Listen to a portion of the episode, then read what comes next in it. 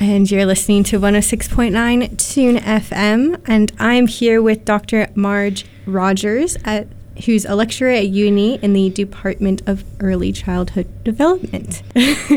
and we're going to be talking about the building resilience in children from ADF families today. So, my first question for you is What are the issues that young children are facing having their families in ADF. Okay, so uh, children who are in defence families in Australia uh, face similar um, uh, issues than, than children who are uh, in the global community in military families, and that is that they uh, are often moved around the countryside uh, very frequently. So they can be moved um, usually somewhere between 18 months and two years at a time, and that means moving town and um, having to get to know new friends and a new uh, town and a new uh, house and things like that. So that can be very disruptive for younger children as well as older children. And they're also facing um, times when their parent goes away. So often the parents will deploy for military yeah. deployment um, for six to nine months uh, on average, but they can actually do a lot of training leading up to deployment. So they can, uh, those training episodes are often away from home and they can go from anywhere between two two weeks and up to three months at a time to get ready for that deployment. So, what is like the actual, um, I guess, like ready program? Okay, like, so we we've got some funding from the Ian Potter Foundation to build two programs. One is for parents to support two to five year old children uh, in, in military families, and the other is for educators to support these children. Uh, and they these programs are designed to help build resilience in the children and help them to have some sort of understanding of what's going on in their family when there's all these transition times happening. Yep. Um, so my next question is, how is the research being conducted? Okay, so um, I did my PhD in uh, looking at uh, two to five year olds in military families. I looked at um, children from uh, four geographic states and, and, sorry, four bases in three geographic states, and I looked at working with the children, which was quite unusual. And it was the first time that any Australian study had looked at working with the children rather than just asking parents parents um, how their, their child responded to to deployment and to parent absences for uh, training. So basically, I worked with the children and I got was able to gather their voice uh, about what they experienced and what they understood about their parents going away for work. Okay. Um, so, what support is out there for the families now? Okay, well, there are supports for the families as a whole. Um, there are a lot of organisations like um, Defence Families Australia and the Defence Community Organisation who do a wonderful job supporting families in various ways.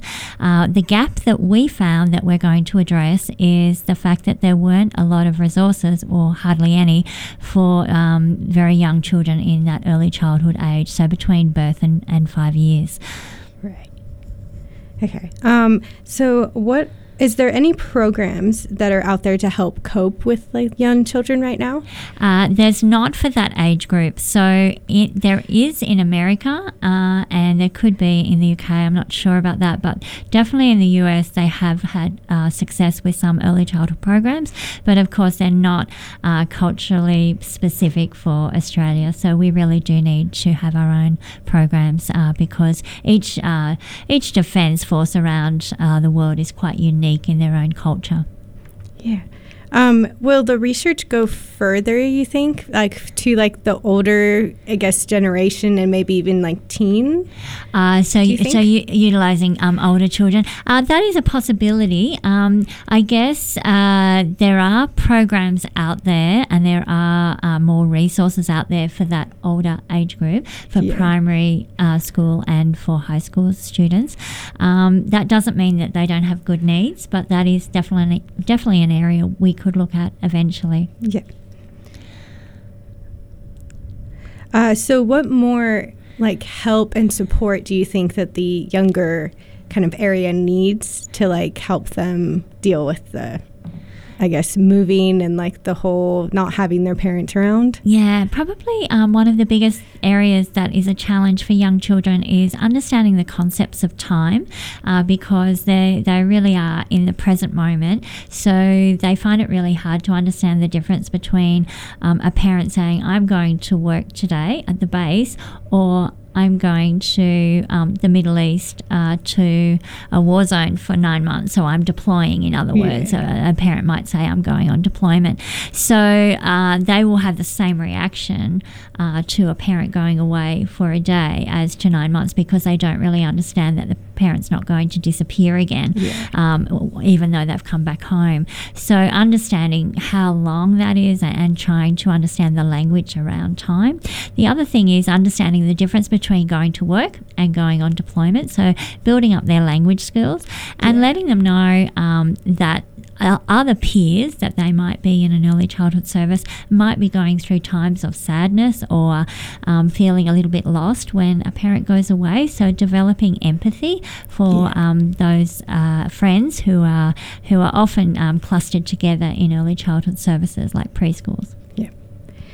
Um, and what support do you think needs to be put into place to help like families per se, like in the workplace or like even in the schools? Like, how do you think that could help bridge that gap? Uh, yeah, okay. So um, I- within the military, is that yeah. what you mean? Yeah, I guess um, you know, looking at uh, the need for for parents with young children to have to relocate um, so often, I think that is a, a a, really b- uh, big burden for families, and I think you know that there are some supports there that could easily um, happen if, if some of these policies were um, thought about and the impact of families. Because when um, people leave the military, one of the biggest reasons they cite is that um, they're missing out on time with family or it was too big of a burden on families, the military life itself.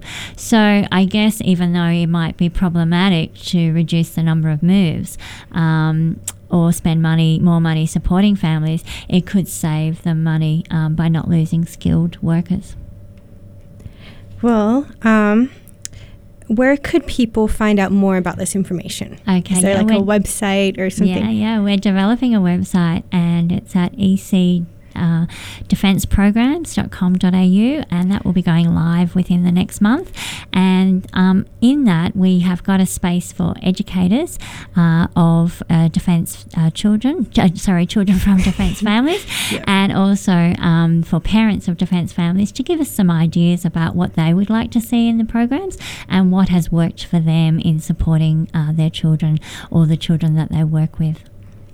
Um, thanks for coming in and chatting with us. Is there any place on social media that anyone can follow you on and kind of follow the project further? Yeah, we're going to be setting up uh, a Facebook page that will be linked to the website as well. Um, because we've only just got the funding through, we're still in the building stage, but yeah. we will certainly be, um, be, be linking a Facebook page as well. Thanks again. Thank and you. this will be on our blog later okay. today with the interview and a blog post followed. Lovely. Thanks help.